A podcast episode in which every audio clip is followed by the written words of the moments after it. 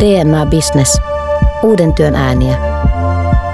Tervetuloa DNA Businessin tulevaisuuden ammattilaiset podcast-sarjan pariin. Sarjan juontajana toimin minä, tulevaisuustutkija Ilkka Halava. Joka jaksossa eri alojen asiantuntijat jakavat ajatuksiaan digitalisaatiosta sekä työn ja suomalaisen yhteiskunnan tulevaisuudesta. Ensimmäisessä jaksossa pohdimme, millainen on tulevaisuuden kaupunki. Kaupungistuminen ja työ kulkevat käsi kädessä. Kaupungit ovat kehittyneet nykyisenlaisen työn ja kuluttamisen ympärille, mutta kun työ muuttuu, pitääkö kaupunkienkin muuttua? Tästä aiheesta kertomassa Demos Helsingin tutkimusjohtaja Aleksi Neuvonen sekä Helsingin yliopiston tutkimusjohtaja Mika Pantsar. Aleksi Neuvonen, miten työ muuttuu ja mitä se aiheuttaa kaupungeille? Kaupunki on yksi ihmiskunnan suurimmista oivalluksista siitä, miten saadaan ihmisiä keksimään yhdessä uudenlaisia merkittäviä oivalluksia. Se on eri aikoina toiminut vähän eri, eri tavoilla. Nyt siinä se ihminen korostuu vielä enemmän. Ehkä viime vuosissa tai viime 200 vuotta kaupunki on ollut enemmän kaikkea tuotannon paikka, jossa on ollut kyse pääomista ja isoista laitoksista ja ihmistä on ollut lähinnä työvoimaa. Nyt ihmisistä tulee entistä enemmän vielä niitä, jotka sitten luo jotain uutta. Yksittäiset ihmiset on isommassa roolissa. 2030-luvun ihmisten kaupunki on sellainen, että siellä ennen kaikkea niitä ihmisiä näkee ja ihmiset näkee toisiaan. Se on paikka, jossa ei ole samalla tavalla enää erityneitä toimintoja kuin ehkä viimeisen 30 vuoden aikana kokemissamme kaupungeissa. Siellä on siis asuminen, työnteko, palvelut, viihtyminen enemmän, enemmän ikään kuin samoissa paikoissa. Ihmisiä ympäri vuorokauden liikkeellä, ei ainoastaan silloin aamuruuhkasta, iltaruuhkassa tai sitten ehkä viikonloppuisin, kun ollaan viihtymässä. Se on paikka, jossa ihmisten erilainen teko, tekeminen sekoittuu varsin saumattomasti ja, ja ihmisiä, ihmiset myös rakentaa päivän kaartaan sillä tavalla, että siellä on sekä, sekä yksityisasioita, työntekoasioita, viihtymisasioita, kavereiden tapaamista, bisnestapaamisia saumattomammin. Yhä pienempi joukko ihmisistä enää viettää aikaansa selvästi jossain alueella, joka, päiväsaikaa, joka on nimenomaan työpaikka-alue. Menneisinä aikoina tai viimeisen ehkä vuosien aikana ihmiset on nimenomaan menneet työn perässä kaupunkeihin ja valinneet ikään kuin alueensa, jossa he liikkuvat sen mukaan, että siellä on, on työtä, työpaikkoja. Nyt maailma on mennyt siihen suuntaan, että oikeastaan työ on siellä, missä ihmiset on, missä ihmiset viihtyy, missä ihmiset kokee, että, että he saa inspiroivaa ympäristöä, missä he voi kokeilla jotain uutta myöskin. Tämä tarkoittaa sekä sitä, että ihmiset toimii osittain pienempinä pienemmissä ikään kuin yrityksissä ja yksiköissä, mutta myös sitä, että ne perinteiset toiminnot on yhä enemmän, siis perinteiset yritykset ja perinteiset organisaatiot, yhä enemmän sellaisia, että, että ne hakee koko ajan uusia toimintatapoja. Ja se pitää on pakko hakea siellä, missä, missä on muita ihmisiä ja muita toimijoita. Mika Pantsar sen sijaan uskoo, että kaupunkieläminen ei muutu niin radikaalisti erirytmiseksi ihan ihmisen perusluonteesta johtuen.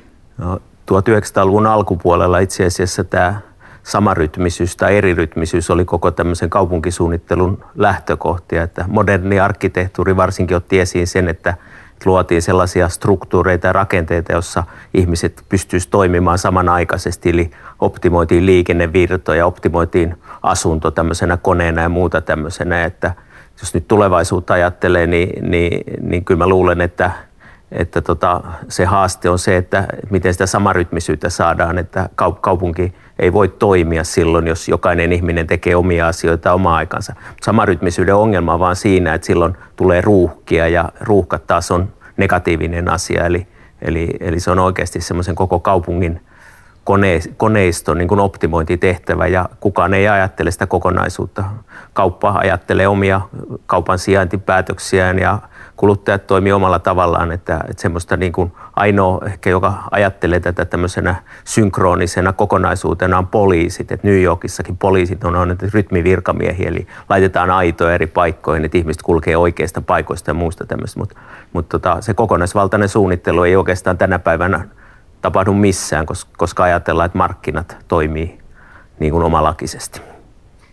No kyllä mä näen, että, että tota itse asiassa – tulevaisuudessakin samarytmisyys on, on keskeinen asia, eli ihmiset tietysti voi tehdä tiettyjä töitä eri, eriaikaisesti, mutta meillä on vähän semmoinen romanttinen käsitys, että tulevaisuudessa jokainen voi tehdä ihan omaan aikansa omia asioita. Et mä en usko, että teknologia välttämättä vapauttaa meitä jokaisen omaan rytmiin. Se on ihan selvää, että tulevaisuudessa ei enää työajat ole samalla lailla säädeltyä ja ihmiset voi sähköpostiin vastata iltaisia ja muuta tämmöistä, mutta, mutta samanaikaisesti me tullaan näkemään semmoisen niin kuin, lokaalin tai paikallisen nousu, että on, on hienoa, että voi kohdata muita ihmisiä. Eli tämä tämmöinen niin kuin romanttinen käsitys, että kaikki hajoaa, niin sille tulee tämmöinen vastavoima, että, että ihmiset haluaakin olla yhdessä ja työpaikoissa se näkyy siinä, että ei meillä ole semmoista etätyökulttuuria syntynyt niin kuin on jo 3-40 vuotta e-, epäilty, vaan ihmiset haluaa tulla työpaikoille kohtaamaan toisiansa. Digitalisaatio muuttaa ajan ja paikan suhdetta työhön. Mitä ajattelet digitalisaation merkityksestä? Joo, siis digitaalisuus ilman muuta merkitsee sitä, että voidaan tehdä eriaikaisesti asioita, että sähköpostiin voi vastata silloin, kun se itselle sopii, ei ole pakko, pakko toimia samanaikaisesti, mutta sam- samalla kun tavallaan tapahtuu tämmöistä, että voidaan toimia eriaikaisesti eri paikoissa – kuitenkin yhteistyössä, niin samanaikaisesti nousee sitten pinnalle se arvo, että voidaan olla samanaikaisesti samassa paikassa. Eli tämä on tämmöinen teknologiakehityksellä on hirveän tavallista se, että siellä, siellä syntyy niin kuin vastavoimia, että, että pitkään ajateltiin, että kaikki muuttuu virtuaaliseksi, virtuaalisen niin kuin pelaamisen ja muiden niin kuin rinnalle yhä enemmän tulee se konkreettinen materiaalinen nouse, nousee arvoon ja ihan sama, sama työelämässä, että mitä enemmän me ikään kuin kuvitellaan, että me tehdään ihan – itse omaehtoisesti omaan rytmiin, niin sitä, sitä hauskemmalta näyttää, että me voitaisiin tehdä yhdessä muiden kanssa. Et mä uskon, että niin työelämässä yhdessä tekeminen, samanaikaisesti samassa paikassa tekeminen on niin palkitsevaa. Me ei olla vaan tajuttu sitä ennen kuin nyt, kun me ikään kuin oletetaan, että meidän pitäisi tehdä eriaikaisesti ja eripaikkaisesti. Miten sitten korporaatiot sekä julkiset että yksityiset muotoutuvat uuden työn ympärille? Keskittyykö tuottavuus tulevaisuudessakin kaupunkeihin? 1900-luku oli ennen kaikkea suurten korporaatioiden aika ja se näkyy myös kaupungeissa. Kaupungit oli aika usein rakentunut yksittäisen suuren yrityksen tai ehkä myöhemmin jonkun yliopiston, tutkimuslaitoksen tai viraston ympärille. Ja sitten voisi sanoa, että tämä meidän 2000-luku, se on enemmän sellaista, että meillä on entistä enemmän yksittäisiä pieniä toimijoita, pieniä yrityksiä, pieniä yrityksiä, jotka tekevät yhteistyötä, erilaisia ihmisten yhteenliittymiä, siinä on monta syytä. Osittain sen takia, että tuota, taustalla kuitenkin merkittävä osa niistä asioista, joita isoissa korporaatioissa tehtiin, oli ne sitten teollisia tuotantolaitoksia tai oli ne sitten toimistotyötä, siitä tulee häviämään myös lähivuosikymmeninä erilaisen automaation, digitalisaation myötä. Robotit ja algoritmit hoitaa ne sellaiset asiat, joihin aikaisemmin vaadittiin yhteen samaan paikkaan yhden korporaation alle iso määrä ihmisiä. Kaupunkien voima on ollut aina siinä, että asioita on paljon lähellä. Taloustieteilijät on tutkinut sitä, että kun tietyt toiminnot on lähekkään toisiaan, ne on tehokkaampia ja tuottavampia. Siellä syntyy myös enemmän uutta. Nyt tapahtuu vielä tietenkin digitalisaation myötä se, että on yhä helpompi laittaa asioita lähekkäin yhteen ja tehdä niistä uusia kombinaatioita juoksussa. Me kaikki tiedetään, että tota, nykyään erilaisilla paikannusteknologioiden kautta me pystytään näkemään meidän, meidän tota, älypuhelimista se, että miten naapurikorttelissa on asioita, jotka on ollut aikaisemmin aivan piilossa meiltä. Ne on pitänyt erikseen joutua menemään jonkun, jonkun tuota, ihmisen asian tai palvelun perässä etsimään sitä. Nyt se voi sen sitten aika sattumaltakin nähdä tai lähteä etsimään nopeasti jotain, jotain asiaa ja huomata, että naapurikorttelista löytyy oikeanlainen osaaja. Tässä mielessä voi ajatella, että, että sieltä syntyy ihan uudenlaisia vahvuuksia, uusia asioita syntyy nopeammin kuin ennen. Ylipäätänsä se hyvinvoinnin kasvu, niin, niin kyllä se länsimaissa on pitkälti perustunut tuottavuuden kasvuun, mutta se tuottavuuden kasvu on johtunut tähän mennessä pitkälti siitä, että on syntynyt yhä suurempia järjestelmäkokonaisuuksia, niin kuin kaupunkeja ja, ja isoja yrityksiä ja muita, muita semmoisia. Voi olla, että tulevaisuudessa tuottavuuden kasvu voi perustuukin tämmöiseen desentralisoidumpaan, hajautuneempaan rakenteeseen ja, ja ainakin voi sanoa, että niin kuin poliittinen ja talouden niin kuin integraatiokehitys, jota me ollaan viimeisen 150 vuoden ajan todistettu, eli syntynyt suurempia talouskokonaisuuksia. Euroopan unioni tai euro edustaa tämmöisiä suuria kokonaisuuksia. Niin tietyllä tavalla voi olla, että sellaiset hajoaa talouskokonaisuudet, että pienet yritykset voi olla tulevaisuudessa niitä menestyviä yrityksiä ja, ja tuottavuuden kasvu ei enää vaadi samalla lailla sitä, sitä, että ne on kaikki sijoitettu samaan paikkaan. Eli, eli se skaalaedut, mittakaavaedut, niin se ei ehkä olekaan se tulevaisuuden ensisijainen tuottavuuden kasvu, kasvun paikka, vaan se enemmänkin se, että sitä erilaisuutta voi olla monessa paikassa ja silloin digitaalisuus on oleellinen, että voidaan printata kotona jotain tai jossain lähi, lähi tota noin, tilassa 3D-printerillä tuotteita. Eli, eli tavallaan tämä niin desentralisaatio on monet tulevaisuuden tutkijat uskoo. Mä en ole ihan varma, pitääkö se paikkansa, mutta, mutta ainakin mä luulen, että, että meillä on elementtejä tavallisten ihmisten elämässä, jotka puhuu sen puolesta. Ihmiset haluaisi olla ehkä enemmän omavaraisia. Eli, eli kyllä tuo finanssikriisi osoitti sen, että suuret järjestelmät, niin ne on myös hyvin hajoavia ja, ja herkkiä ja silloin, silloin voi ajatella, että niin kuin Venäjällä – puhutaan tämmöistä ilmiöstä kuin off the grid, jossa ihmiset haluaa asua alueella, jossa on, on oma sähkön tuotantonsa, oma vesituotantonsa ja ehkä oma rahajärjestelmät, niin, niin, niin se tulee olemaan sitä tulevaisuutta. Ja sen takia joku digitaalinen raha tai virtuaalinen raha, niin se on mielenkiintoinen koska se mahdollistaa paikallisrahan synnyn, joka taas sitten tarkoittaa hajautuneempia järjestelmiä. Mutta tämä yhteiskuntakehitys on, niin kuin, että jos kaupungistumista ajatellaan, niin se on aina tätä niin kuin hajautumisen ja keskittymisen niin kuin tavallaan keskinäistä tavallaan kehitystä, että välillä on aikoa, että keskittyneisyys on sitä tulevaisuutta, välillä hajautuminen. Tämä kaupungistuminen, tämä on hirveän tuore ilmiö. Esimerkiksi Suomessa vielä 50-luvulla oltiin sitä mieltä, että ihmisen ei ole tervettä elää kaupungissa ja varsinkaan lasti, lapsia ei pidä kaupungissa pitää, että kun Tapiola rakennettiin, niin Tapiolassa no idea oli se, että yhdistää maaseudun ja kaupungin hyvät puolet. Ja se, se kaupungin huono puoli oli se, että siellä on levotonta ja, ja varsinkin lapsille se on huonoa, huonoa asua kaupunkimaissa miljöissä. Suomi on ollut erittäin kaupunkikielteinen vielä 60-luvulla vielä 70-luvulla puhuttiin, että lapsien ei ole hyvä asua kerrostaloissa.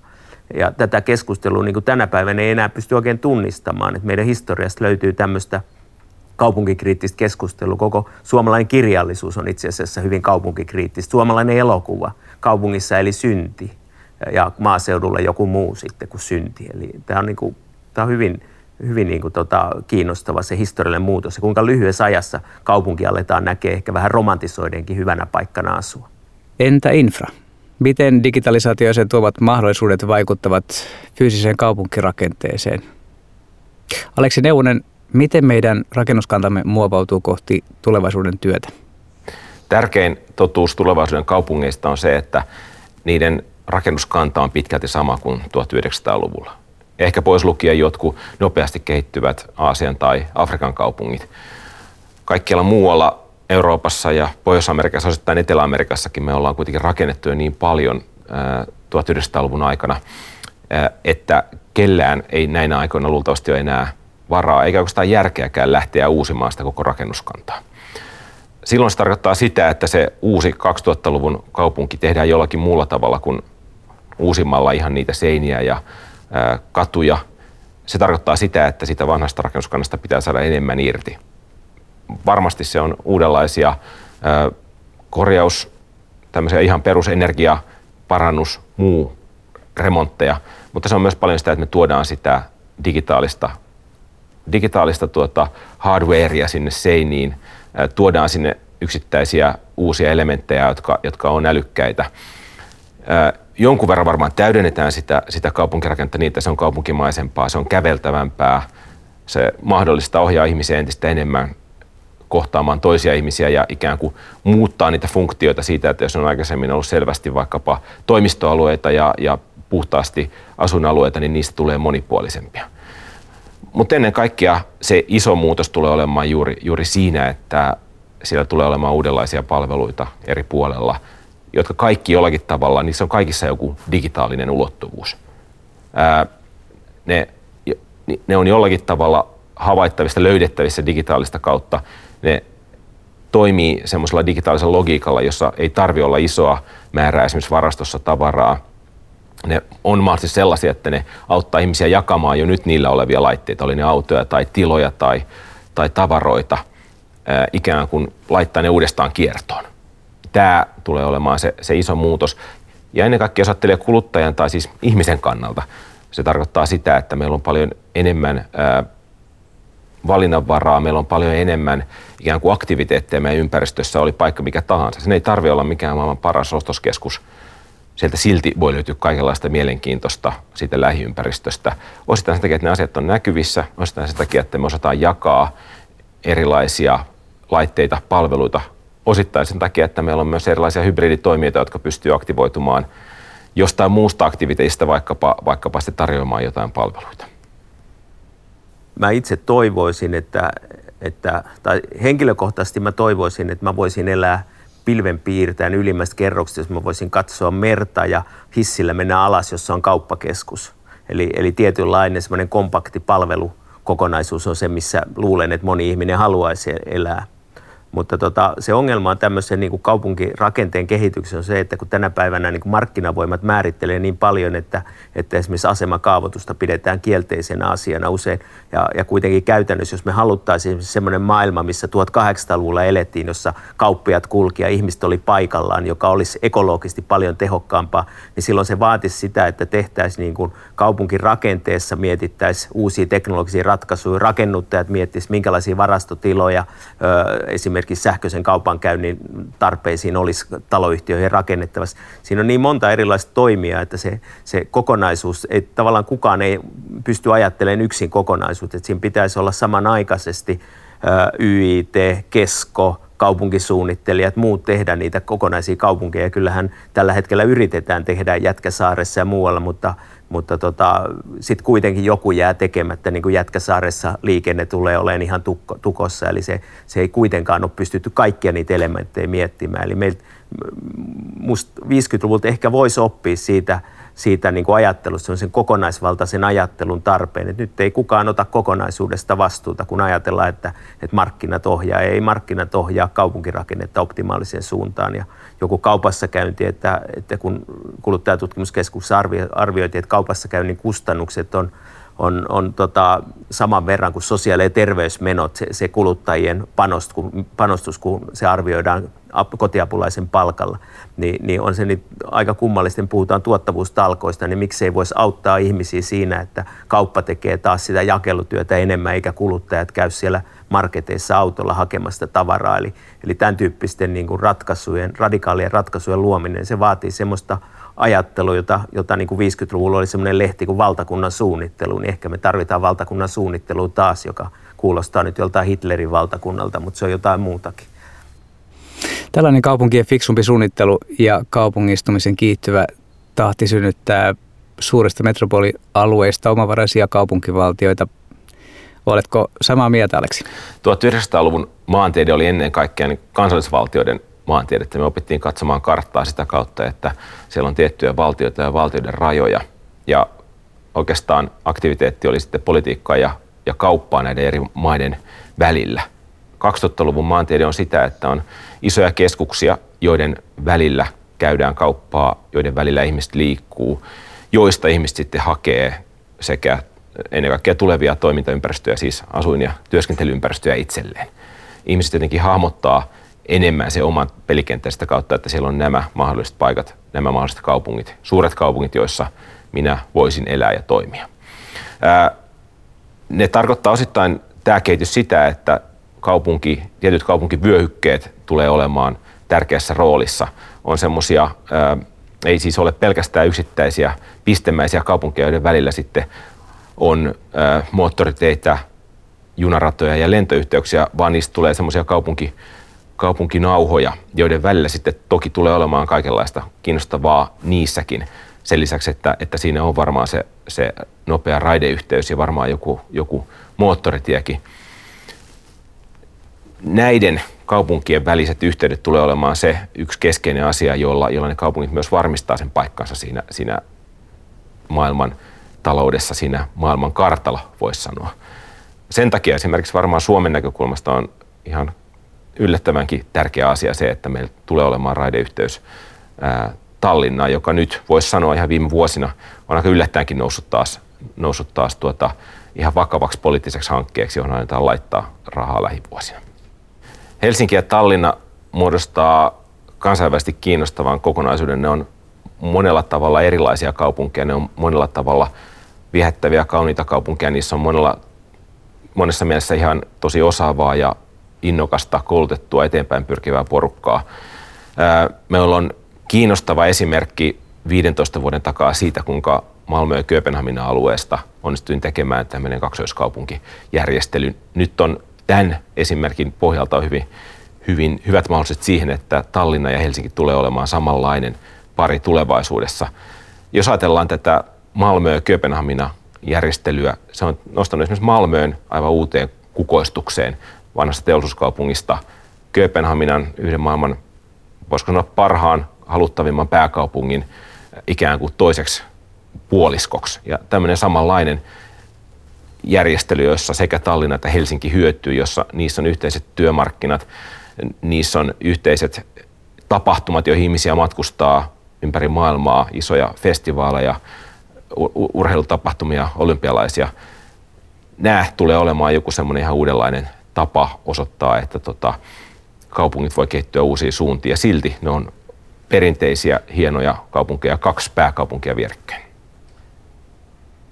Tulevaisuudesta puhuttaessa täytyy totta kai puhua paljon myös teknologiasta, siitä miten ihmiset elävät, liikkuvat ja kommunikoivat. Lentävätkö robottiautot vuoden 2030 kaupungeissa, Mika Panzer? No mä luulen, että, että tulevaisuudessakin äh, se suuri keksintö, mikä oikeastaan 1800-luvun loppupuolella sai alkunsa semmoinen privaatti liikkuminen, se, että ihmisillä on esimerkiksi polkupyöriä tai sitten vähän myöhemmin autoja, niin se oli oikeasti semmoinen ihan uusi tarve. Sitä ennen tyydyttiin siihen, että elettiin pienellä alueella eikä liikuttu laajasti. Ja sitten siinä myös autossa on niin kuin oleellista se, että sä itse hallitset sitä liikettä. Ja 1800-luvun loppupuolella, kun rautatiet esimerkiksi yleistyi tai sitten myöhemmin linjabussiliikenne, niin, niin, niin se kritiikki oli usein se, että joudutaan muiden tahdissa kulkemaan. Oma auto, oma polkupyörä tai ehkä aikaisemmin oma hevonen oli tapa niin kuin toimia omassa rytmissä, omassa tahdissaan. Ja mä luulen, että tulevaisuudessakin ihmiset haluaa, että heillä on käytössä oma auto, jota hallitsee omin käsin, omin jaloin – tota, että se, on tä, niin kuin se kontrolli on tärkeää. Luultavasti tämmöinen niin kuin, tulevaisuuden niin kuin driverless carsit, nämä itse ohjautuvat autot, niin ne onkin jakeluliikenteeseen tarkoitettu, eli meille tulee tavallaan älykkäät liikennevälineet, jotka öisin tekee jakelu- ja kuljetustöitä kaupunkien sisällä. Eli, eli se jakeluliikenne tulee, tulee ilmeisesti sen ensimmäisenä kohtaamaan tämän tilanteen. Tietynlainen voi sanoa, että jakeluliikenteen robotisaatio tulee, tulee tapahtumaan, mutta mä en missään tapauksessa usko sitä, että ihmiset haluaisi luopua siitä kyvystä ja mahdollisuudesta käyttää rattia ja kaasua.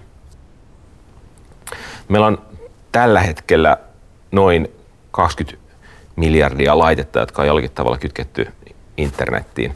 Niitä on 2020-luvun alussa semmoiset 60-80 miljardia laitetta. Ää, tietenkin me tänä päivänä ajatellaan, että ne laitteet, jotka on kiinnitetty internettiin, on älypuhelimia ja tietokoneita. Älypuhelin tietenkin liikkuvana mobiilina laitteena on, on, on korostanut roolia ja avannut meille ihan uudenlaisia mahdollisuuksia toimia. Tulevaisuudessa niitä internettiin kytkettyjä laitteita on niin melkein ihan kaikki, kaikki asiat, kaikki rakennukset, kaikki yksittäiset huoneet, huonekalut. Ää, autot on jo pian internetissä kiinni. Ää, jokainen ikään kuin yksittäinen osa mahdollisesti jostain laitteesta on. Ja se tietenkin avaa ihan uudenlaisia mahdollisuuksia ää, nähdä, mitä kaikkea ympärillä tapahtuu, ää, mikä asia vaatii korjaamista. Ää, ja ennen kaikkea mikä siinä isona seuraavana hyppäyksenä on se, että voi olla, että me ei tarvita sitä niin sanottua päätelaitetta tai, tai tuota, älypuhelinta enää mukana. Me, meillä on muita tapoja, joilla me ikään kuin kommunikoidaan sen ympäristömme kanssa niin, että me kaikki ollaan jonkunlaisessa verkossa, verkossa kiinni. Voi olla, että ne tekstit, joita me ollaan nyt haettu, vaikkapa katsottu, että mitä ton, ton naapurirakennuksen sisältä löytyy, mitä liikkeitä sieltä löytyy, niin nyt ne jatkossa heijastetaan, he, tuleekin jonain ledeinä, jonain ledimerkkeinä meidän eteen johonkin katuun tai muualle. Mikä tietenkin vapauttaa meitä taas toimimaan vähän eri tavalla kuin aikaisemmin, että tätä ennen me oltiin, meidät oli kytketty niihin yksittäisiin tietokoneisiin ja nyt on kytketty vielä pienempiin näyttöihin, eli, eli tuota, älypuhelimin jatkossa voi olla, että se tapahtuu jotenkin ihan toisella tavalla siinä, siinä tuota, kun niitä erilaisia sensoreita, erilaisia laitteita on kaikkialla, niin tota, me opitaan myös käyttämään sitä paljon jotenkin jouhevammin. Se on jouhevampi osa sitä meidän niin kuin ihan perinteistä tapaa liikkua ja, ja, ja havainnoida ympäristöämme. Kaupankäynti on ollut kaupunkien syntymisen kannalta aivan keskiössä. Asumuksia sijoitettiin sinne, missä markkina oli lähellä ja markkinasta syntyi kaupunkirakenne. Digitalisaatio kuitenkin vie ostokset verkkoon. Miten kauppojen silloin käy? Miten käy kaupunkien? Kaupunkien lähtökohta on aina pitkälti ollut kaupan käynti ja meillä on nyt kaupunki jaksottunut pitkälti sillä tavalla, että siellä on, on tiettyjä isoja kaupan yksiköitä. ja jo viimeistä ehkä viisi vuotta me ollaan nähty, nähty semmoinen kehitys, jossa ihmiset eri tavalla muuttaa kulutustottumuksia merkittävästi ostaa internetistä, osittain ö, ostaa toinen toisiltaan, osittain myös alkaa lainata, vuokrata ö, enemmän tavaroita. Tämä tulee muuttamaan tosi paljon sitä, miltä myös kaupunki näyttää. Ö, voi olla, että osa niistä isoista kaupan yksiköistä tulee häviämään tai sitten niiden käyttötapa tulee olemaan toisenlainen. Niissä on jotain ihan toisenlaisia palveluita, jotka voi olla vaikkapa jotain yhteiskäyttöratkaisuja. Sieltä voi käydä lainaamassa jotakin asioita. Siellä voi olla enemmän viihtymiseen liittyviä ratkaisuja. Semmoinen niin tavaran liikuttaminen kaupasta kotiin tulee olemaan vähäisempää. Kaiken kaikkiaan me otetaan enemmän irti siitä jo olemassa olevasta tavarakannasta, ajoneuvokannasta, rakennuskannasta – osittain myös meidän osaamispohjasta. Meillä tulee olemaan ikään kuin ihmisten tämmöiset sekundääriset osaamiset, mitä itse kullakin on. Ne tulee olemaan sellaisia, jotka on mahdollisesti palveluita jollekin sillä lähialueella olevalle ihmiselle tai sitten internetin kautta ää, siirrettävissä olevia palveluita. Itse kukin meistä osaa monia, monia erilaisia asioita ja nyt ne osaamiset tulee koko ajan nä- paremmin näkyväksi sitä kautta, että me voidaan kirjata niitä erilaisille tällaisille ää, työvälityspalveluihin ja ilmoitetaan, kuinka monta tuntia me ollaan vaikkapa kuukaudessa valmiita opettamaan kitarasoittoa Skypein välityksellä tai, tai tuota, kuinka monta tuntia me ollaan valmiita tekemään oikolukua jonkun toisen vaikkapa työhakemukseen.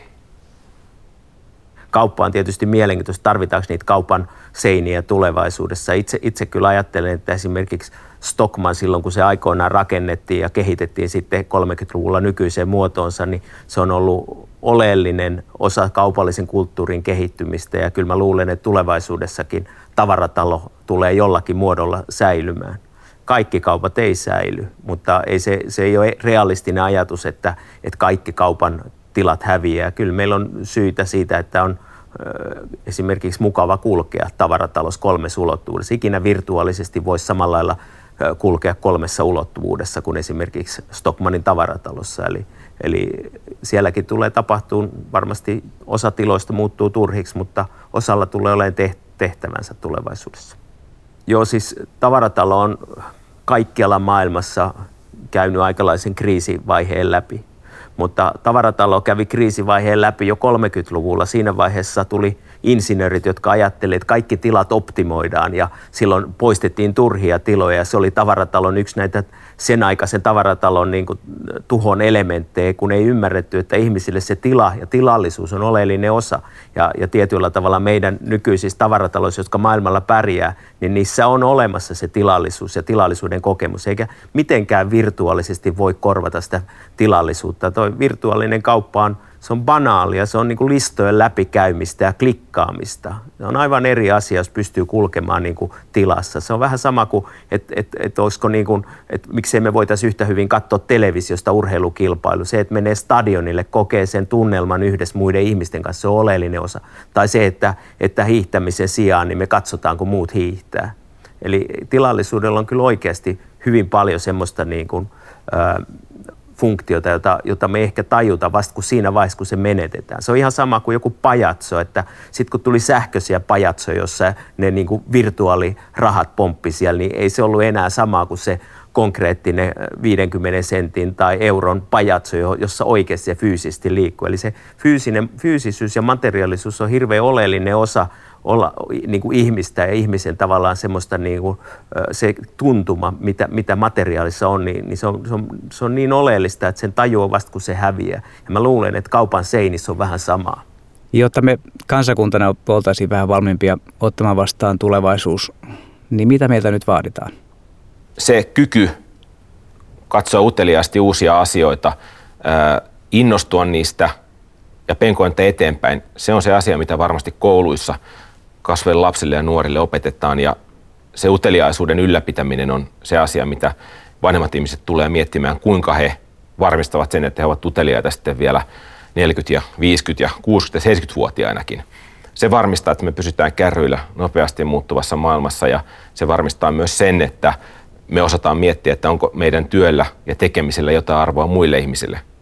Koska se on se, mitä kautta sitä joku meille maksaa ja ennen kaikkea se on se asia, jonka kautta meille pysyy motivaatio meidän tekemiseen, into ja kokemus siitä, että me tehdään jotain merkityksellistä elämässä.